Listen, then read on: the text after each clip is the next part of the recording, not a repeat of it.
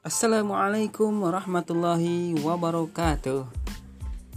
Kita buka dengan mengucapkan Alhamdulillahirabbil alamin dan berselawat kepada Nabi Allahumma sholli ala sayyidina Muhammadin wa ala alihi wa ashabihi ajmain.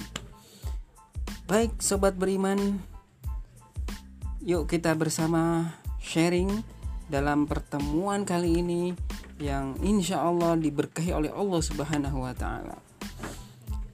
Baik, kita hari-hari ini dikagetkan dengan sebuah dan atau berita yang luar biasa datangnya dari Syekh Ali Jabir di mana beliau mendapatkan luka tusukan yang luar biasa sangat dalam.